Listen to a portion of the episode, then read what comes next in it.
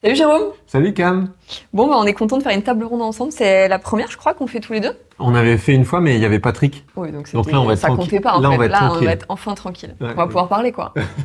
Aujourd'hui, du coup, on avait envie de parler tous les deux du long terme. Ouais. Et not- notamment comment ne pas le sacrifier, y compris en période de turbulence où on a, on a tendance plus que jamais à, à s'occuper du, court- du court terme et de ce qui est là et de ce qui a l'impact euh, tout de suite, quoi. Exactement, ouais. Donc euh, le long terme dans les entreprises, la place qu'on lui laisse, enfin la place qu'on laisse aux réflexions qui concernent les enjeux long terme dans les entreprises, que ce soit dans les organes de direction, euh, que ce soit aussi dans les discussions qu'on peut avoir au sein des équipes, histoire euh, de développer vraiment cette capacité d'anticipation, de voir loin. C'est un sujet euh, intéressant le long terme parce que c'est un sujet dont dont on parle un peu, mais moi je trouve euh, dont on s'occupe très peu. Ouais, et t'as raison, et d'ailleurs on le voit chez nos clients. C'est très théorique de devoir s'en occuper, mais au quotidien, euh, c'est pas du tout le cas. Et c'est un énorme piège en fait. Mm. Pour, euh, pour plein de raisons, c'est un énorme piège. Un, déjà parce que, euh, si on, on peut parler d'un peu de, de changement climatique, même si ce dont on, on parle, c'est de sur tous les pans évidemment de, Ouais. de votre écosystème, mais tu vois, déjà, ça fait quelques années qu'on dit qu'en fait, l'immobilisme et l'attente, on va le payer beaucoup plus cher que si on investissait maintenant. Donc je crois qu'il y a un truc de, de pragmatisme en fait à, à aller chercher. Et puis ensuite, euh, ce qu'on voit aussi nous beaucoup, c'est la lassitude des équipes. On parlait ensemble de, l'impression qu'on a chez nos clients de- du mythe de Sisyphe, tu, tu sais, le, le fameux mythe, euh, euh, c'est un mythe grec, je crois, Ouais, il me semble. hein. où tu as, ce personnage qui est donc Sisyphe qui, qui, qui monte le rocher, qui est toujours le même tous les jours, et puis toutes les nuits, il redévale.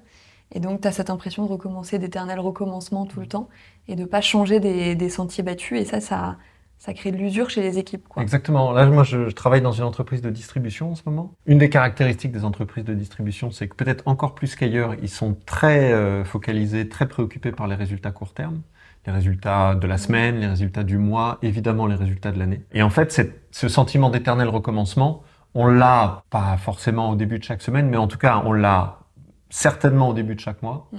Et au début de chaque année, de se dire on repart à zéro et avec un peu le sentiment de refaire la même chose. Alors quand les résultats sont bons et quand ils sont plutôt en amélioration, ça peut être un peu grisant. Mais quand les résultats stagnent, euh, voire quand Mm. ils se dégradent, alors là, cet effet d'éternel recommencement peut être euh, assez pénible à vivre en fait. Ouais, et puis c'est vrai que c'est le côté, on lance des nouveaux cycles, mais en fait, les contenus sont rarement nouveaux, en fait. Mais ils sont toujours court terme. Donc, Enfin, toujours. court terme, et oui, parce que comme on pense pas le long terme, du coup, on va y revenir, mais on est moins d'imaginatif, Ah ouais. Et du coup, on fait moins différemment. Ah bah, ce, ce sentiment d'éternel recommencement, c'est vraiment un symptôme d'une focalisation court terme. Si on a ce sentiment-là, si vous avez, vous qui nous écoutez, ce sentiment-là, c'est vrai, vraisemblablement que dans votre système de management, vous êtes extrêmement préoccupé par le court terme. C'est normal vu les systèmes dans lesquels on est, donc il faut un décentrage, une discipline. Exactement. pour se remettre dans le long terme. Et du coup, je pense qu'on peut aussi le dire, l'autre chose, nous, qu'il faut dire qu'il faut s'en occuper, je pense c'est aussi de se préoccuper de soi et de qu'est-ce qu'on a envie d'apporter au système de vertueux, du système dans lequel on est, hein, sans se dire qu'on va changer le monde. Mais c'est-à-dire comment moi, à mon échelle, j'ai envie de prendre soin de ce long terme-là et comment j'ai envie de participer à, in- à initier des changements, voire des révolutions qui sont nécessaires. Et peut-être d'en profiter aussi pour s'aligner en tant que collaborateur et citoyen et pas vouloir cliver forcément les deux. Mmh, Parce que exactement. je crois que le long Ouais, terme aujourd'hui, c'est- ça. c'est c'est beaucoup associé à ces tendances sociétales auxquelles on a envie d'être acteur, dont l'entreprise peut être acteur. Et aujourd'hui, on a, on a un peu tendance à se dire je suis collaborateur d'une boîte, du coup, c'est à côté Ouais. que je vais finalement euh, assouvir mes aspirations citoyennes, alors que nous, on est persuadés qu'on peut faire les deux. On va rentrer un peu dans, dans qu'est-ce qu'on entend par euh, long terme, c'est quoi s'occuper du long terme? Avant ça, peut-être euh, une première précision qui me passe Mm. par la tête, c'est que tu parles d'alignement, tout à l'heure tu parlais des enjeux écologiques, ça peut être ça, Euh, ça peut être très stratégique, mais euh, s'occuper du long terme, ça peut être aussi très concret et très Tout opérationnel. à fait. Et d'ailleurs, on va essayer de, aujourd'hui de parler Oui. de manière pragmatique pour pas que ça reste théorique et euh, abstrait. en fait, C'est sûr, mais ce que je veux dire, c'est que quand je dis très opérationnel, ça veut dire pas forcément du tout stratégique en fait. Mm, mm. C'est-à-dire que Oui. euh, moi j'ai en tête là une, une usine dans laquelle je passe pas mal de temps en ce moment, une usine qui travaille dans l'aéronautique, et en fait ils ont le sentiment de pas s'occuper du tout du long terme parce qu'ils sont préoccupés par leurs enjeux de production du moment, et pour eux s'occuper du long terme, c'est pas identifier les marchés de demain, c'est pas anticiper l'évolution des attentes de leurs clients ou de leurs Ouais. salariés ou quoi. S'occuper du long terme, c'est prendre soin de leur outil de production. C'est-à-dire faire en sorte que leur outil de production soit euh, en aussi bon état dans un an ou dans deux ans qu'aujourd'hui. Mm. Et faire les investissements nécessaires en amélioration continue, en entretien, en maintenance euh, ce qu'ils appellent la maintenance préventive et pas uniquement la maintenance curative, c'est-à-dire prévoir un peu l'entretien plutôt que de réparer quand il y a des problèmes. Et pour eux, le long terme, c'est aussi concret et aussi pragmatique que ça. C'est pas forcément des grands sujets stratégiques ou des grands sujets sociétaux. Ça peut simplement être le fait de se dire, mais comment est-ce que j'arrive à faire en sorte de transmettre une entreprise en au moins et éventuellement un outil de production en au moins aussi bon état euh, que je l'ai trouvé. Ça peut être aussi aussi bête que ça, euh, mais mais déjà rien que ça, ça peut être déjà extrêmement éloigné des préoccupations en fait. Ouais ouais non non mais t'as raison et c'est une des bases et t'as raison faut faut être euh, presque pragmatique et aussi le côté petit pas et de tout ce qu'on peut faire avec ce qu'on a devant nous pour aussi euh, que, que, ceux d'après nous disent merci quoi. Donc c'est aussi créer des, des, des cultures d'entreprise dont, dont, on peut mettre les outils de production dedans, tu vois, mais créer un écosystème dont on sera fier de le, de le, donner à ceux qui arrivent juste derrière nous quoi. Exactement. Et j'ai un autre exemple en tête comme ça d'une DRH dans une autre usine aéronautique d'ailleurs qui me disait que elle son, son, son objectif c'était aussi de pouvoir restituer des relations sociales des rapports entre la direction et les syndicats les plus saines possibles à son mm-hmm. successeur. Ça aussi, c'est une manière de réfléchir à long terme. C'est-à-dire quel type de relation j'entretiens avec mes partenaires sociaux, mais ça peut être aussi quel type de relation j'entretiens avec mes équipes quand je suis manager pour faire en sorte que le travail soit aussi facile ou plus facile demain mm. qu'aujourd'hui. Et tu vois, c'est intéressant parce que je pense qu'un des pièges dans lesquels on peut vite tomber, tous, c'est le côté de se dire mais en fait pourquoi je vais m'occuper du long terme parce que moi je vais pas en bénéficier là maintenant? Ça c'est une vraie difficulté. Tu vois et, je pense qu'on est tous euh, traversés par euh, traversés par ça. Tu vois il y a un petit côté je vais je vais faire là parce que moi maintenant je vais bénéficier des impacts et des vertus que je suis en train de créer ou des résultats que je suis en train de créer. Et tu vois je pense qu'il y a une réflexion à avoir qui est peut-être d'un point de vue éthique presque moral de cette DRH dont tu parles qui se met ça tu vois en, en voilà moi j'ai j'ai à cœur de, de transmettre euh, quelque chose qui soit qui soit sain et qu'à mon avis, il faut diffuser comme ça. Et après, je pense qu'il faut trouver d'autres choses pour engager les gens en disant, bah oui, il y aura peut-être des effets dont on ne sera pas témoin ou bénéficiaire direct. Exactement. Mais il faut en tirer de la fierté de pouvoir se dire, j'ai été à l'initiation de ces mouvements-là. Exactement. De ces changements. Ouais. Je trouve que c'est très difficile à faire. Je suis 100% d'accord avec toi. Ça me fait penser à un truc que j'aime bien, ça s'appelle le test du chamallow. Je sais pas si t'as déjà entendu parler de ce truc-là. Je sais pas si je l'aurais, c'est pour les enfants, donc je sais pas si je l'aurais réussi enfant, très honnêtement. Ah, c'est vrai? Ouais, Ah, mais écoutez, bah, tu, vas me, tu vas me dire, et puis vous, vous allez me, vous allez me dire aussi. Le test du chamallow, c'est euh, c'est un test euh, de psychologie qui est euh, souvent proposé à des enfants autour de 3-4 ans. Mm. C'est très simple, hein. C'est, tu prends un gamin de 3 ans qui a quand même une capacité de résistance à la tentation plutôt faible. Plutôt faible, mm. en règle générale, en tout cas ceux que je connais. Ouais. Et, et tu leur proposes un chamallow. Et tu, et tu dis au gamin, bon, gamin, tu peux l'appeler gamin, si tu veux, mais bon, sinon tu l'appelles jeune homme ou jeune Très fille. moderne de faire ça, je crois. Ouais, exactement, c'est un peu boulevard, moi j'aime bien.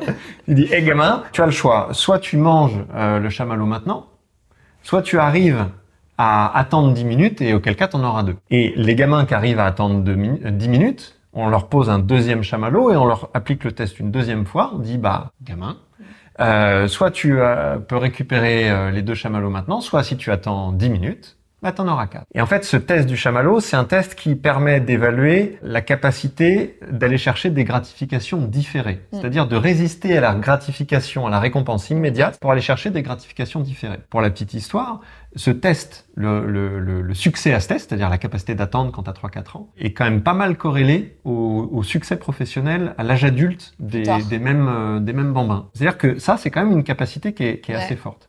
Et ce que tu dis me fait penser à ça parce que euh, résister à la tentation de ne s'occuper que du court terme, c'est-à-dire d'avoir des gratifications immédiates, parce que s'occuper du court terme, c'est avoir aussi parfois des victoires à court terme. Et du coup, j'imagine, tu vois, qu'il y a euh, évidemment, je suis pas psy, mais tu, tu vois, une espèce de d'adrénaline aussi, ou tu vois, il y a peut-être presque un truc, euh, tu, tu oui. vois, physique, qui, physiologique qui se passe. On peut imaginer ça, un petit coup de, de dopamine, quoi. Tu, tu, vois, comme quand tu te mets en mode pompier, euh, pourquoi ouais. les boîtes, elles ont du mal à sortir du mode pompier? Parce qu'en fait, tu t'en plains, mais ça te dope. Mais c'est génial, le mode pompier. Ça te dope à fond. Et le système entier dans lequel on vit, il te donne cette dopamine-là, dont tu te plains parce que t'es fatigué, t'es usé, que tu trouves pas de sens et tout ça mais t'es quand même là-dedans. Bien sûr. Donc du coup, il faut une résistance encore plus forte pour sortir de ça. Bah oui, en réalité, le mode pompier, c'est cette euh, manière euh, de euh, sauter d'un problème à l'autre et d'aller résoudre les problèmes, aller éteindre les incendies les mmh. uns après les autres et de se laisser guider par l'urgence du moment. Tout le monde s'en plaint, mais en fait, c'est hyper gratifiant parce ouais. que on est le héros de l'histoire, on résout des problèmes, etc. Et comme il y a des crises et des incendies tout le temps maintenant, bah du coup, ça devient un mode qui, qui se généralise. Ouais et dont il est très difficile de sortir du fait de cette ambivalence-là, en fait, de ce que ça crée chez toi. Exactement. Et donc, s'occuper du long terme, il y a du test du chamallow là-dedans. Ouais. C'est-à-dire la capacité à s'abstenir de faire ça pour aller chercher des gratifications différées, c'est-à-dire pour obtenir plutôt la satisfaction qui arrivera peut-être que deux ou trois ans plus tard d'avoir une Et peut-être boîte- moins d'ailleurs. Et peut-être moins, c'est es- possible. Ouais.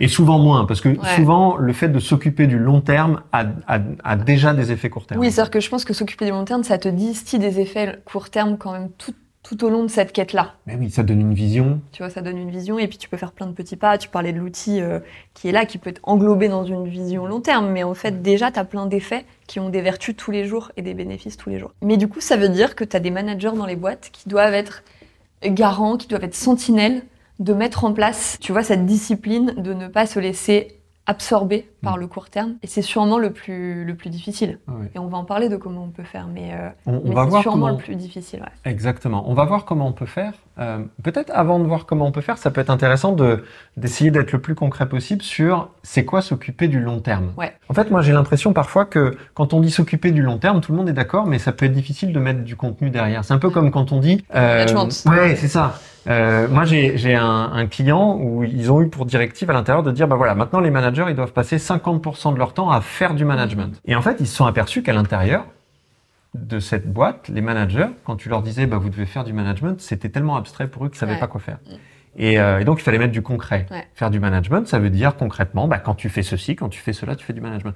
Et là, c'est pareil, s'occuper du long terme, concrètement, ça veut Mm. dire quoi? Bah, tu vois, quand on prend le long terme, il y a deux choses nous, dont on parle beaucoup. C'est le, c'est le pourquoi et c'est le comment. En fait, c'est la finalité de ce que tu fais et c'est le comment tu le fais. Donc, la finalité, les modalités. Dans les modalités, selon votre secteur d'activité, ça peut être plein de choses. Alors, ça peut être le management. On va faire un focus dessus parce que nous, évidemment, on adore ça et qu'on est, on est évidemment convaincu que ça passe que par du long terme pour créer des cultures managériales qui soient, qui soient viables et qui soient denses et profondes et, et, et qui soient vertueuses.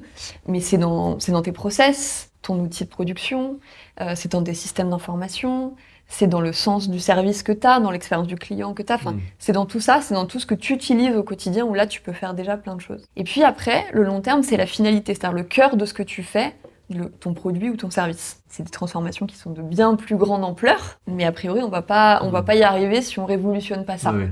Donc, faut aussi s'attaquer à ça. Et ça demande, et on va y revenir aussi après, mais sûrement d'être très imaginatif et pragmatique.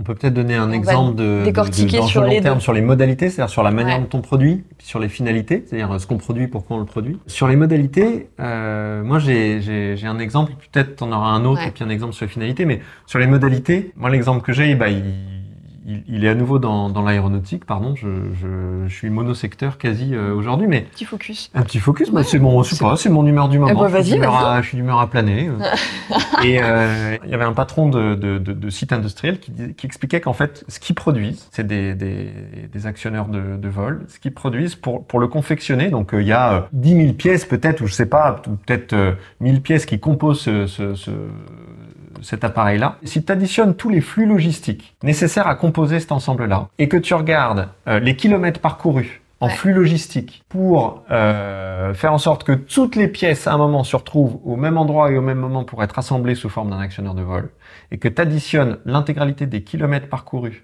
par ces pièces, euh, tu te retrouves avec trois allers-retours Terre-Lune pour un petit bout d'un avion. C'est-à-dire que avant même de Ça penser les enjeux, écolo- les con- les enjeux écologiques des avions en vol, Mm, mm. si tu penses juste les enjeux écologiques des avions avant qu'ils soient En produits, construction, ouais. en construction pour qu'ils puissent à- accéder à leur premier vol, eh ben, euh, si tu additionnes c'est l'actionneur plus le machin plus le Démentiel. truc, tu te retrouves avec plusieurs centaines d'allers-retours Terre-Lune de flux logistiques juste pour construire un Ouais. avion. Ce qu'elle disait, bah, là, pour nous, l'enjeu long terme, en termes de transition écologique, c'est déjà de diviser par 3, 4, 5, 10 la longueur de nos flux logistiques pour construire nos avions. Ouais. Et là, tu as un impact environnemental qui est énorme. Donc ça, c'est Si pas une... ça à l'échelle de l'ensemble de l'industrie aéronautique, Exactement. c'est énorme en fait. Ouais. Et ça, tu vois, c'est pas de la finalité. C'est-à-dire que la finalité, c'est toujours d'envoyer des avions dans le ciel et pas chercher à réduire le, le transport aérien. Ouais. Donc, on, on- Ce qui est un autre sujet, mais, un autre sujet, mais eux, déjà c'est ça. Ouais. Mais sur les, sur les modalités, il y a ça déjà. Donc, comment on fait ça? Ouais. Ça, c'est long terme. Ouais. Sur les modalités, tu vois, c'est marrant. ju- Juste avant de venir, j'étais en train de regarder un article et je vois, euh, tu vois, un peu par hasard que Sting vient de faire un concert où il a, il a, il a installé euh, des dizaines de, de, de- enfin lui, il a pris une boîte pour le faire, mais des dizaines de panneaux photovoltaïques pour alimenter tout le système, enfin l'infrastructure qui était nécessaire au concert. Tu vois, c'est Hmm. intéressant de se dire, et je voyais que c'était en train d'un truc qui, généraliser, je pense qu'on n'en est pas là. Mais en fait, pareil, quand tu l'industrie de la musique, les tournées, etc., ça, ça, ça, ça, génère une empreinte carbone qui est forte. Donc, tu vas pas arrêter ça, parce qu'on a quand même, et c'est chouette, c'est cool quand même de, la, de voir de la musique et, des concerts en live. Mais tu vois, de changer pareil la façon dont tu vas les faire et de trouver d'autres d'autres astuces. Et donc, euh, donc ça, c'était juste parce que je viens de le lire. Mais et, en finalité, il y a un exemple euh, qui, est assez, qui est assez marquant, qu'on ne connaît pas de l'intérieur, euh, comme l'exemple de l'aéronautique, mais dont je lisais la transformation qui est assez impressionnante. C'est une usine, pardon, une entreprise danoise qui s'appelait Dong Energy, qui a changé maintenant son nom, qui s'appelle Orsted, qui en 10 ans est passé du, de 85% d'énergie noire, donc noire, je dis pétrole et charbon, à 98% euh, de ses revenus qui sont, en énergie donc, qui sont tirés de l'énergie renouvelable et ils sont devenus les premiers dans le secteur de l'éolien offshore en un peu plus de 10 ans. D'accord. C'est une transformation, énorme. incroyable. Je crois qu'ils avaient dit qu'ils mettraient 30 ou 40 ans, ils ont mis euh, une dizaine d'années, ils n'ont pas fini. Euh, mais déjà, la balance, elle est complètement renversée. Donc ça s'est pas fait sans, euh, tu vois, moment d'adversité, moment difficile, moment où tu as envie de renoncer. Ils ont fait de la cession d'activités. Donc à un moment, ils ont cédé des, des, des, filières entières à, à d'autres entreprises. Et ils ont fait de la transformation entière. De, donc ça veut dire aussi plan de transformation, interne évidemment, euh, stratégique, logistique, et aussi transformer des compétences en disant en fait on a pris les mêmes collaborateurs et on, leur a appris des choses parce que de toute façon, on serait allé à Pôle emploi, ces compétences-là, elles n'existaient pas, ce qu'on cherchait. donc ça aussi, en termes de management. Tu vois, en termes de management, ce que ça veut dire, de résilience. Et dans ce que je lisais, tu vois, il disait, en fait, il y avait plein de collaborateurs qui ne comprenaient pas ce qu'on était en train de faire. Donc t'imagines le change qu'il y a derrière et la volonté de faire qu'il qui, a, a, derrière. Et aujourd'hui, ils ont réussi et la balance, elle s'est renversée de manière... Euh, incroyable. C'est assez impressionnant. Après, je pense que toutes les entreprises sont pas forcément logées à la même enseigne sur la facilité ou la difficulté à être orientées long terme. Certainement. Euh, tu vois, je parlais de la distrib juste avant. Je pense que. Et puis, tu as, le champ politique dans lequel tu évolues. Tu vois, on sait que les pays scandinaves sont évidemment beaucoup plus favorables et l'État est beaucoup plus. Euh, Donc, il y a plein de euh, variables comme ça. Il y a plein de variables comme ça. Je parlais tout à l'heure de, de, de, la distribution. La distribution, pour moi, c'est l'archétype de l'activité qui est le plus aspiré vers le court terme. Mm. Et puis à côté de ça, il y a des entreprises beaucoup plus d'ingénierie, de recherche et développement, euh, euh, ou en lien avec des enjeux politiques euh, ou des engagements politiques nationaux, où là, pour le coup, ils vont avoir un tropisme long terme qui va être plus facile à obtenir. Mais ça reste toujours difficile. Non, mais c'est difficile. C'est pour ça qu'à un moment, c'est une discipline, une volonté qui nécessite de la mobilisation, de la stratégie des alliés, parce qu'en fait, on sait que ça va être super dur de le faire. Exactement. Et, euh, et, c'est pour ça que nous, de plus en plus, on a cette réflexion et qu'on essaye d'accompagner cette réflexion avec nos clients et de les soutenir là-dedans, parce que c'est aux managers à qui revient de faire ça. Et vous n'avez pas besoin d'être PDG d'une boîte. Alors là, pour le, cas de l'entreprise danoise, là, oui, là, tu as besoin. Mais il y a des changements à faire, euh, de l'outil de production au quotidien, de, des exemples que tu as cités, il y en a plein d'autres que vous pouvez faire déjà avec vos équipes. Mais alors comment on fait alors eh ben voilà, si on arrive sur, cette, euh, sur cette réflexion là ouais. Déjà le, premier truc dont, dont, nous on parle et, c'est un, un, truc qui, qui, est, qui, revient très, très, très souvent chez nous quand on accompagne nos clients, c'est de dire quand vous êtes manager, c'est à vous de donner le rythme. S'il y a une tâche qui reste qui doit vous, vous incomber à vous, que vous ne pouvez pas déléguer, c'est mettre du rythme sur les sujets, mais du coup encore plus sur ce sujet-là. Et je reviens à ce qu'on disait tout à l'heure, ça veut dire sortir ton équipe du court terme, y compris quand elle te dit là, là on peut pas, on est sous l'eau, on a xxx trucs à faire, et sanctuariser du temps. Ça retrouver du temps dans lequel on va pouvoir parler de ça, débattre, réfléchir euh, à ce qu'on peut faire de nouveau, à ce qu'on peut arrêter, à ce qu'on peut. Euh, donc il y a ça, sanctuariser et rythmer pour avoir des moments accordés à ça. Et c'est dur, euh, tu, vois, moi je le, vois avec un de mes clients aussi qui subit les retards d'un projet IT je crois que c'est l'apanage des projets IT de ne jamais euh, euh, se terminer dans les temps. Mais comme c'est des choses qui conditionnent toute une chaîne de valeur parce que c'est des nouveaux ERP qui sont développés, etc., euh, c'est très compliqué. Et donc ça met toutes les équipes sous pression. Et je vois, ils n'arrivent pas à trouver du temps pour sortir de ça. Et c'est marrant parce qu'à chaque fois qu'on s'en parle, c'est-à-dire tous les mois, ils me disent non mais là, on a un dernier cap à passer. Et après, c'est bon. Et en fait, ça fait X mois qu'il y a un dernier cap à passer. Donc en fait, on est dans un monde, on l'a vu avec le Covid, avec l'Ukraine, avec toutes ces crises qui arrivent, et qui vont continuer, en fait, les caps, il y en aura tout le temps. Donc c'est une décision que tu prends maintenant et que tu choisis de t'extraire de ça. C'est vraiment une décision en fait. Et, tu, dis à ton équipe, on va le faire, ça va nous faire du bien. Et d'ailleurs, à chaque fois qu'on le fait avec nos clients, je sais, sais pas ce que tu en penses, mais à chaque fois qu'on fait un séminaire pour s'extraire du court terme, parce que nous, c'est ça souvent qu'on fait, c'est qu'on crée du temps. Ils nous remercient rien que pour ça. Hmm. C'est dire si notre boulot est facile parfois. Après, je trouve que c'est d'autant plus efficace que ça se prépare et que le moment est attendu. C'est-à-dire Ouais. que euh, je trouve qu'il y a aussi, je suis 100% d'accord sur Et le en fait qu'il faut t'as raison, du il temps. faut, il faut le, Mais- il faut l'animer. Ouais, c'est ça. C'est que après, il y a quand même des contextes dans lesquels ça peut moins bien se passer. Ça apporte toujours de la satisfaction, Ouais. mais ça n'a pas toujours Ah bah euh, oui, un effet Il extraordinaire. faut que tu aies un contenu qui, Et- qui vaille le coup de, de s'arrêter quand même. Et, et quand ce moment-là arrive après euh, six mois où tu as été complètement asséché par euh, le fait d'avoir couru d'un problème à l'autre, d'une urgence Ouais. à l'autre, etc. Bah là, t'arrives. Ah bah tiens, on a dit qu'on passerait une journée ou deux, heures- ou deux jours à parler du long terme, et c'est la première fois que tu prends un tout petit peu de hauteur depuis six mois, indépendamment des trésors d'ingéniosité dans l'animation de ces de ces journées-là. Ça arrive d'être un petit peu sec quand même. Donc, euh, je trouve que au-delà de la sanctuarisation du temps, il y a un autre enjeu qui est presque en amont de celui-là, c'est comment est-ce que tu arrives à faire en sorte que les personnes qui arrivent dans ces moments-là arrivent déjà nourries d'un certain nombre de réflexions qu'elles ont été capables de distiller dans le temps. Et ça, je trouve que c'est pas évident. Pour moi, ça repose sur sur plusieurs choses. La première, mais alors cette cette première euh, chose-là, euh, je t'ai déjà entendu euh, en parler euh, bah, avec euh, avec Pat dans un podcast là-dessus. Comment faire en sorte qu'en tant que manager, on garde de la lucidité et du discernement? C'est quoi l'espèce d'hygiène du quotidien qu'on arrive à déployer pour faire en sorte que euh, quand on est vraiment le patron ou qu'on fait partie des patrons d'une entité, on a la disponibilité d'esprit pour s'intéresser à des choses qui sont pas euh, Pour de, réfléchir. de- de l'immédiateté, pour réfléchir. Vous avez fait un podcast là-dessus qui s'appelle euh, Déshabiller le roi, ouais. Déshabiller le roi, où vous donniez d'ailleurs, euh, j'invite tout, tout le monde à, à- à se référer à, à ce podcast parce que je trouve que euh, vous donniez un certain nombre de, conseils assez, assez malins sur qu'est-ce qu'il faut retirer, qu'est-ce qu'on peut se permettre de retirer Mm. quand on est manager et euh, comme tâche pour mettre à profit d'une plus grande lucidité ou d'un plus grand discernement. Ouais. De ça, c'est un truc qu'on répète aussi souvent, mais il faut, avoir, faut se rendre disponible, tu vois, à une nouvelle forme à, l'imagination, en fait, à, à une nouvelle forme de créativité, à tout ce qui va être nécessaire pour créer un long terme qui soit différent et pour oser commencer à changer les choses. Et si toi-même tu te fais absorber par ça, c'est pas possible. Donc du coup, il faut créer ce temps-là. On voit bien que la gestion du temps, c'est une des problématiques, je pense, qui est la plus récurrente Mm.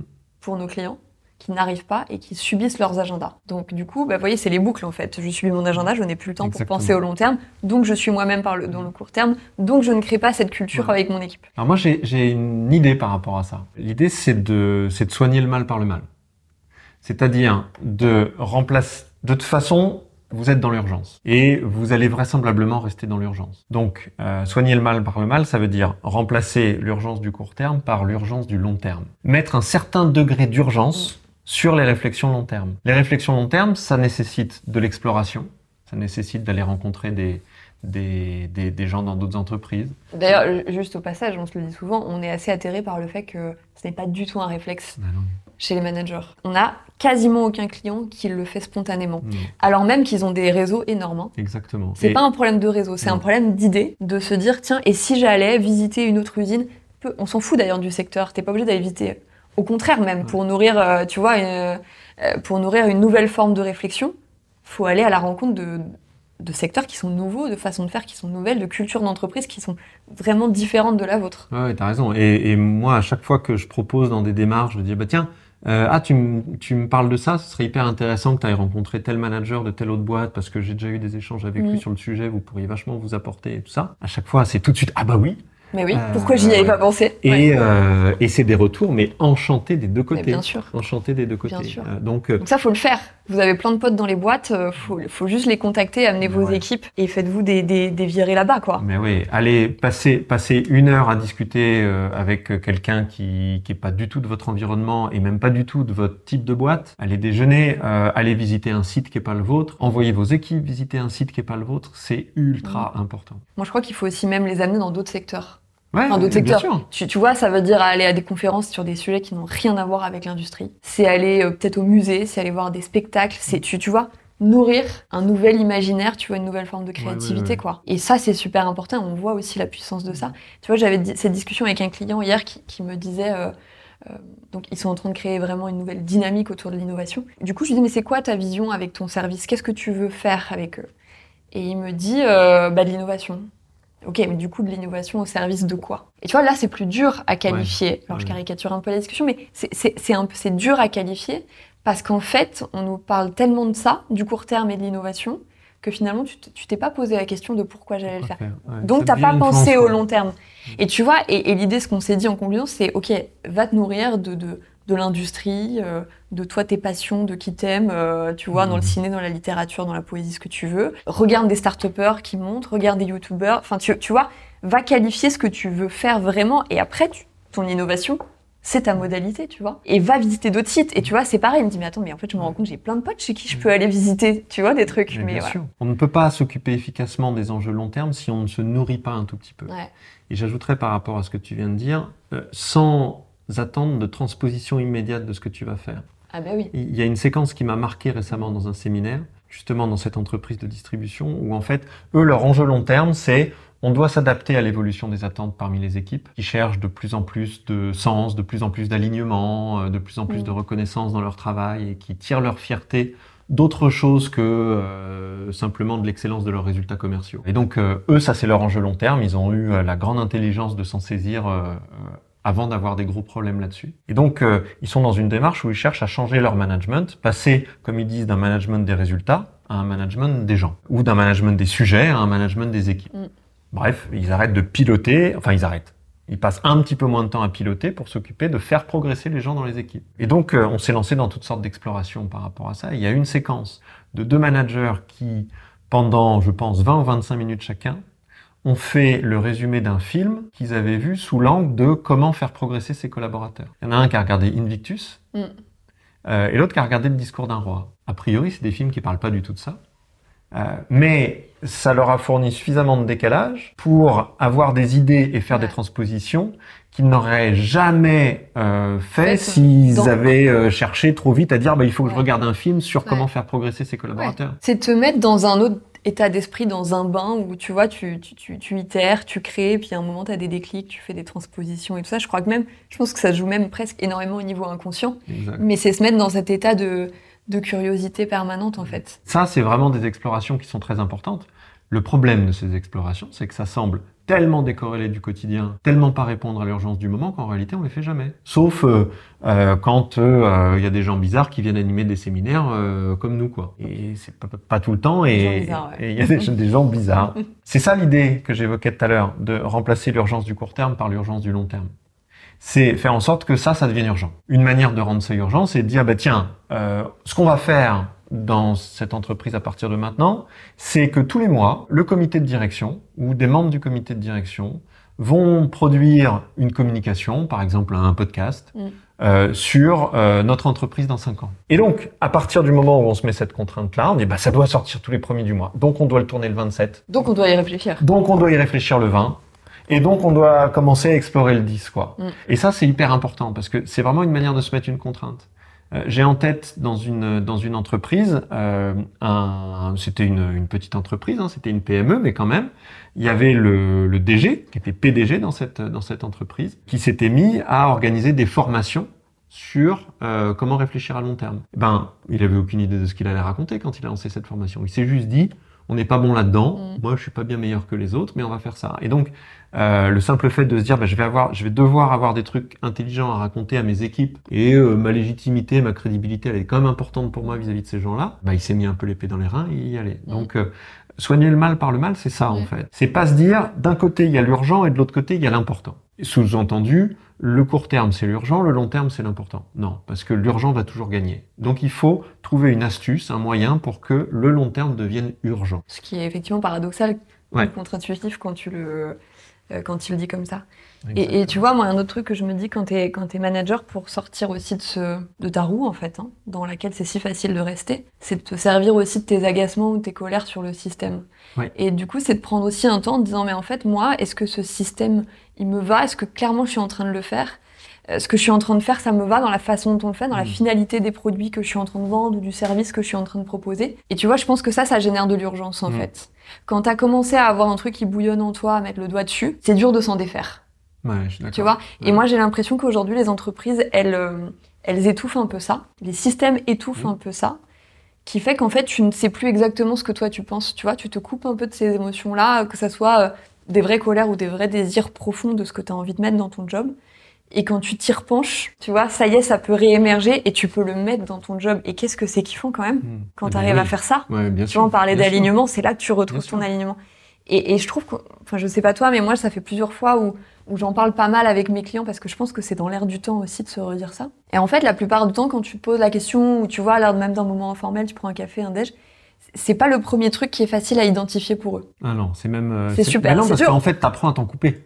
Exactement. Et l'entreprise, les- malheureusement, je pense, les, les coupe ça. Et quand tu te reconnectes à ça, putain, mais qu'est-ce que c'est super puissant de le mettre et de le communiquer à ton équipe. Et tu vois, même dans des séminaires où, où tu poses la question, mais en fait, vous, c'est quoi vos aspirations profondes et que les gens te balancent des trucs qui sont pas corporate, tu vois Où tu dis, non, mais on s'en fout, me parlez pas des valeurs qui sont affichées partout. Pas, vous me parlez de vous, ce que vous ressentez. Et je trouve que c'est des moments qui sont hyper puissants, en fait. Et des, et des, des catalyseurs de changement, de révolution que tu peux ensuite euh, mettre en place dans tes boîtes. Il y a un truc qui me semble super important dans ce que tu dis là, toujours dans le registre euh, comment on se, on, on s'alimente et on s'inspire pour venir nourrir les temps sanctuari- sanctuarisés dont tu Mm. parlais tout à l'heure. Mm. Donc on disait ben voilà, faut créer euh, l'urgence de l'exploration, il faut euh, regagner en disponibilité pour réfléchir et donc il faut se débarrasser d'un certain nombre de tâches. Et là, il me semble que tu ajoutes un truc qui est très important, c'est aussi euh, le fait que aller chercher les perceptions, les observations, les agacements des équipes, Mm. Euh, c'est aussi super important parce que moi, il me semble qu'il y a un piège, c'est de considérer que le long terme, c'est l'affaire des comités de direction, comme s'ils s'en occupaient, alors qu'en fait, euh, on se rend compte que Si occupe vous pensez rarement. ça, attention parce qu'ils ne s'en occupent pas, donc il y a un trou dans la raquette. Exactement, On personne vous le dit. Personne s'en occupe. Donc, euh, donc c'est de considérer que c'est le sujet du, du, du comité de direction. Et en fait, non. Euh, moi, je pense vraiment que alimenter la réflexion long terme, c'est le sujet de tout le monde. Les équipes sont super bien placées, ne serait-ce que pour une raison, c'est qu'en règle générale, les équipes sont très proches des, des clients. Étant très proches des clients, elles sont très proches de, euh, des évolutions de leurs attentes, de ce qui peut être amélioré dans l'expérience client, d'éventuelles tendances du marché qui vont pointer le bout de leur nez, etc. Et donc, à partir du moment où on commence à faire du long terme une préoccupation des équipes, ce moment-là, elles peuvent se mettre à avoir une valeur ajoutée de dingue sur le sujet. Carrément. Et on sort une espèce de fantasme complètement débile d'un leader ou d'un comité de direction qui devrait être visionnaire, omniscient et qui Ouais. devrait voir les tendances du haut de son mont Olympe. Quoi. Non, en Mm, fait, mm, mm. les tendances, on les voit pas du, mont, du, mont, Ouais. du, du haut du mont Olympe. On les voit euh, en étant aussi Oui, c'est les deux en fait. C'est- cumulatif. C'est que tu as besoin de faire les deux, mais du coup, pour avoir accès à ça, tu as besoin d'avoir accès à tes équipes. Et en fait, tes équipes, c'est aussi, euh, surtout pour tout ce qui a à faire, un formidable carburant en fait. C'est même le carburant principal. Tu vois, toutes ces énergies, on parlait de colère, de désir. Tu vois, faut aller chercher ça en fait. C'est là le réservoir d'énergie, c'est là qu'il est quoi. Mais oui, oui, oui. Dans, dans l'intelligence, mais aussi euh, dans, dans, dans les émotions qui nous sont, qui nous sont propres et qui, qui, nous, qui font qu'on est acteur ou bon acteur d'un système. Ça nécessite pour moi de faire quelque chose qui peut paraître extrêmement transgressif dans certaines entreprises, extrêmement courageux, à la limite de la désobéissance. Il ne s'agit pas de désobéir à des règles forcément très écrites, mais désobéir à tout ce qu'on considère être faisable dans une entreprise. Mm. Et cet acte de transgression, c'est d'être capable de s'adresser aux, aux équipes et de leur dire, bon alors, on en fait quoi de cette boîte? Et ça, c'est ça, ça paraît être une prise de risque énorme parce qu'on se dit non mais attends, on peut pas poser une question comme ça. C'est quand même pas aux équipes de réfléchir à l'avenir de la boîte. Et puis elles vont raconter n'importe quoi. Ça va être la liste au Père Noël, ça va être une boîte de Pandore, etc. Et en fait, on se rend compte que quand on cadre suffisamment ça, c'est pas du tout ce qui se passe. On a accès à une richesse de dingue. Mais pour moi, c'est une question vraiment importante. Posons la question à tout le monde dans ses modalités, dans ses finalités. Qu'est-ce qu'on en fait de cette boîte? Et, et ça veut dire aussi, tu vois, être OK euh, d'avoir une réflexion sur trahir l'existant. Aujourd'hui, euh, c'est comme si on préservait des héritages auxquels on ne croit pas. On Mm. fait des choses par mécanisme ou parce que euh, quelqu'un nous l'a donné et on pense qu'il faut le laisser comme ça, Oui. Alors qu'il n'a plus de sens dans le monde dans lequel il est. Donc tu vois, désobéir, trahir, tu vois, je- on prend aussi des, des- des- des verbes Très très fort. très forts et qui peuvent paraître euh, incongrus dans, dans, dans le monde de l'entreprise ou dans le vivre ensemble, mais en fait aujourd'hui on se dit que c'est nécessaire, qu'il y a des Mm. loyautés auxquelles il faut, faut plus être attaché quoi. Exactement. Il faut garder l'esprit qu'héritage, euh, ça va dans les deux sens. hein. Ça peut être un super cadeau, ça peut être un super poids. hein. Donc euh, méfions-nous Ouais. d'un trop grand respect des héritages. Exactement. Respectons nos aînés. En tout cas, moi, ça m'arrange qu'on respecte les aînés. Je commence à en faire partie, Ouais. mais pas forcément les héritages, tu vois. C'est vrai. point. Tu dis c'est vrai. à Donc, quoi, non, non, c'est vrai. je- Bah, tout ce que tu disais, y compris le fait que tu commences à basculer dans la catégorie senior. C'est ce qui me semblait. voilà, je crois que c'était à peu près ce qu'on voulait dire. On a dit pas mal de choses, non? Ben, j'ai l'impression. J'ai Euh, l'impression euh, à quel point c'est difficile de s'occuper du long terme. Ouais. En quoi c'est pas toujours s'occuper de- grands sujets stratégiques, mais y compris des sujets très opérationnels? Euh, à quel point ça va vous demander un truc qui est, qui est dur, c'est de nettoyer vos agendas pour trouver du temps? Euh, ça, on sait que, que c'est le grand sujet, et pour moi, c'est à chaque fois le frein. Je dirais que le premier frein que je vois, c'est toujours j'ai pas le temps. Tu vois, il y y a une contrainte aussi qu'on se met. Je pense que le deuxième frein, c'est ne pas vouloir laisser libre cours à son imagination. Et dans l'imagination, il y a tout ce qu'on vient de se dire. Il y a être capable de, de se nourrir, il y a être capable de sortir des codes, de désobéir, de trahir. Quoi. Exactement. Et pour ça, instaurer par tous les moyens possibles et par toutes les astuces possibles euh, une espèce d'urgence du long terme, d'urgence de l'exploration, et considérer que le long terme, c'est aussi l'affaire mm. de vos équipes et pas uniquement votre mm. affaire à vous. Et d'urgence, ça me tient à cœur d'urgence d'accéder à ses colères et, et, ses désirs et d'avoir envie de les mettre euh, dans son travail et pas de les garder que pour sa vie euh, personnelle. Allez, on termine là-dessus? C'est pas mal. Merci, bah, merci Jérôme. Et puis bah, si vous avez des commentaires, des questions ou des idées complémentaires, comme d'habitude, allez-y, hein, ça nous intéresse vachement.